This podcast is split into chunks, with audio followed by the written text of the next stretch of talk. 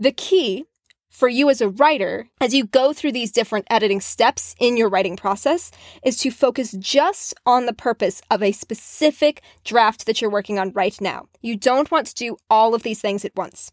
It's also very easy to skip straight to proofreading, especially if you're new to writing novels, you're good at proofreading, and you feel overwhelmed by the idea of trying to figure out what you need to fix in your story.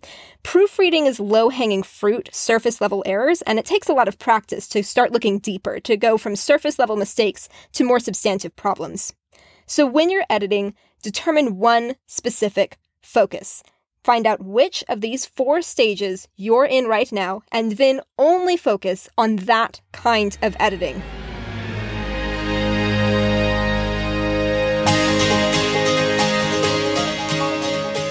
Hello, and welcome to Your Next Draft.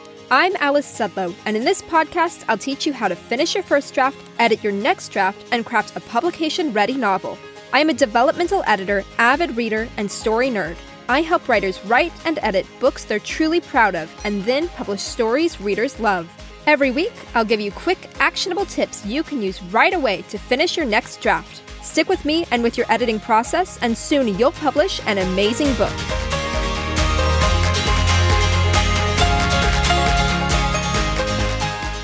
Welcome to your next draft. Today, we're talking all about how many drafts it will take to write, edit, and ultimately publish a book. Finishing your first draft is amazing. If you're currently working on your first draft, keep going. It might seem impossible, but you can do it. If you have finished your first draft, congratulations. That's exhilarating.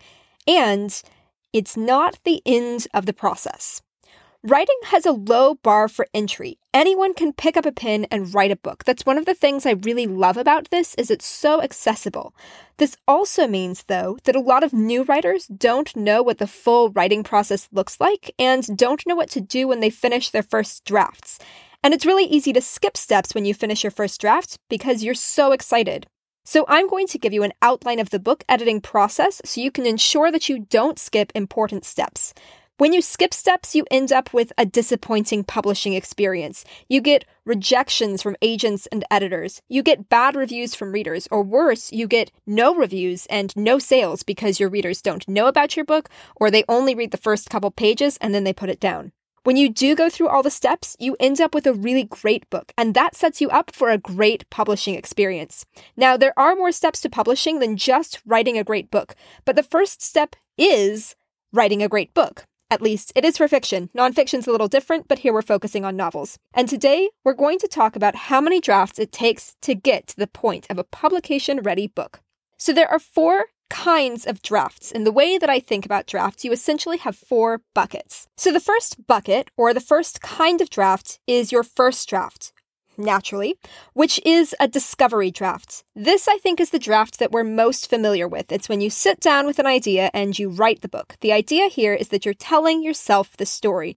It's going to be messy. It will have plot holes, sentences that don't make sense. There will be typos all over the place. But your goal at this point is just to finish. You just want to get the whole book down on paper so that you can discover what the story is that you're really telling. After you finish that first draft, you move to the second bucket, which is the developmental edit, where you're establishing the structure of the story. Here, you're fixing structural issues with your story, plot holes, flat characters, too many characters or too few. You're tying up loose threads that you forgot about halfway through the book, or maybe you had some new ideas halfway through the book and you started them midway through, but you need to set them up now at the beginning. You're even figuring out where your story begins and ends, which is something that I've seen change a lot with writers that I work with. Sometimes they don't know where their story ends, and so we find out that we need to cut a few chapters or add something. At the end of this draft or this set of revisions, your book will still have style and grammar problems, but your goal in the developmental editing stage is just to get the story arc right. After the developmental edit stage, you move into the line editing bucket. This is where you're perfecting paragraphs and sentences. This is a stylistic edit where you're polishing your paragraphs and your sentences so you say what you want to say in the most effective way possible for your reader. Now, personally, I'm a developmental editor and a copy editor, so I can speak a lot about what those editors do and what specific things to look for in those drafts. I'm not a line editor, so there are things that line editors think about here that I don't know. But in general, here's a non exhaustive list of things that you can look for in your line edit. Things like dialogue tags. Do they make sense? Are they too repetitive? Did you get too creative beyond said? This is a whole other podcast episode, but in short, I highly recommend avoiding getting too creative with too many words beyond said in your dialogue tags. Does your story have a lot of clunky sentences? Are there long or unwieldy sentences that could be shortened or clarified? Do you have any dangling modifiers, which is a type of grammar error where the subject of your sentence isn't clear? For instance, here's an example. Slipping on a banana peel, the cup fell out of Fred's hand. Now, probably the cup didn't slip on the banana peel, but Fred, he was probably the one who slipped. But technically, the cup is the subject of that sentence, so in fact, that sentence means that the cup slipped on the banana peel. That's a little grammar aside. That's not the main focus of our podcast here, but just keep that in mind as one of the kinds of things that you could look for in a line edit. Another thing you could look for is comma splices, which is another type of grammar error that involves comma misuse. You can look for incorrectly used words or cliches. You can examine your story from a stylistic perspective of the flow. Does those do the sentences and the lines and the paragraphs flow very nicely? You can look for run-on sentences. Now, if you intentionally want to use a run-on sentence for effect at some points, that's okay. But if you're using them all the time and you're finding that your prose is a little bit more challenging to read because of it, it, then maybe you can trim out some run on sentences in your line edit. Your goal at this point is to make the writing clear and the reading experience flow. And then after you finish that stylistic edit, then you move into the polishing bucket, where you're fixing the typos before publication. Now, in this category, I'm specifically talking about fixing technical issues, things like typos, grammar errors, spelling errors, inconsistent spellings, like maybe you have a fancy name for a person or a planet, and you need to make sure that those are spelled and capitalized consistently through the whole book. There are two kinds of editors who do polishing edit work. Those are copy editors and proofreaders. Copy editing happens after the line edit and before the manuscript is formatted for publication. It's where the bulk of the error correcting happens, whereas proofreading literally means reading the proof copy of the book, which is the kind of sample copy to see what it looks like all put together, designed, and formatted. And it's to make sure that nothing was messed up in the formatting process and no mistakes were missed during the copy edit. So proofreaders are really expecting pretty much a clean manuscript and they're just double checking to make sure that that clean manuscript hasn't had any new errors introduced. Whereas copy editors are going through with a fine tooth comb to look for every single little mistake they can possibly find before that book gets formatted for print. Traditional publishing houses will do both a copy edit and a proofread. Self published authors typically will do just the copy editing because doing many rounds of professional editing is a major investment, and so they'll decide the copy editing is the place to really focus on. They can maybe do the proofread on their own or start catching errors with beta readers or in their first few reviews. At this stage, your goal is to make the prose technically correct in every keystroke. I will also note there's some fuzziness here in the way that different people think about what these different edits contain. You might go Google these different terms and find different definitions for each one, or find that some of the things that I have said overlap differently for different editors depending on which source you look at. That's especially true for the line editing step. Now, some editors consider themselves specifically line editors, whereas some copy editors also do a certain amount of line editing, advising the writer on where a sentence might convey more meaning if it were written in a different way. And sometimes a lot of the line editing happens in tandem with the developmental edit. Essentially, as the story goes through multiple rounds of revisions, the writer's style is strengthened and the developmental editor gives them some tips as they go to make their style stronger. Now, personally, I generally aim to support writers as they develop their own style through the developmental edit. I'm not super heavy handed on the line editing, but I do give feedback when writers ask me. And then when it comes to copy editing, I try to focus really on the things that are technically correct rather than making too many stylistic changes unless I run into something that just doesn't make sense and I think that there's a much better way that the writer could convey their meaning. There are some editors who like to go heavier on the line editing, and some writers do prefer a specific line editing draft. So just be aware that there can be some overlap here and communicate with your editor about what you're looking for, what kind of changes you expect from them, and what kind of changes they tell you that they are interested in focusing on. And I also want to note that while I have lumped copy editing and proofreading here together in this larger polishing edit bucket, they are two distinct kinds of editing. They're two distinct steps in the publishing process. I find that a lot of times people say proofreading when they really mean copy editing. And while you might find an editor who can do both copy editing and proofreading, because for both things, it's really looking at the details of the work and knowing the intricacies of grammar and style and the expectations of the language for that book. So, a lot of people who do one can generally do the other. It's still worth knowing the difference between the terms so that you can ask really specifically what you need and you can communicate with your editor and understand their expectations and your expectations for what they're going to deliver. The key for you as a writer, as you go through these different editing steps in your writing process, is to focus just on the purpose of a specific draft that you're working on right now. You don't want to do all of these things at once. It's also very easy to skip straight to proofreading, especially if you're new to writing novels, you're good at proofreading, and you feel overwhelmed by the idea of trying to figure out what you need to fix in your story. Proofreading is low hanging fruit, surface level errors, and it takes a lot of practice to start looking deeper, to go from surface level mistakes to more substantive problems. So when you're editing, determine one specific focus. Find out which of these four stages you're in right now, and then only focus on that kind of editing. The other thing I want to warn you of here do not get stuck in perfectionism at any stage.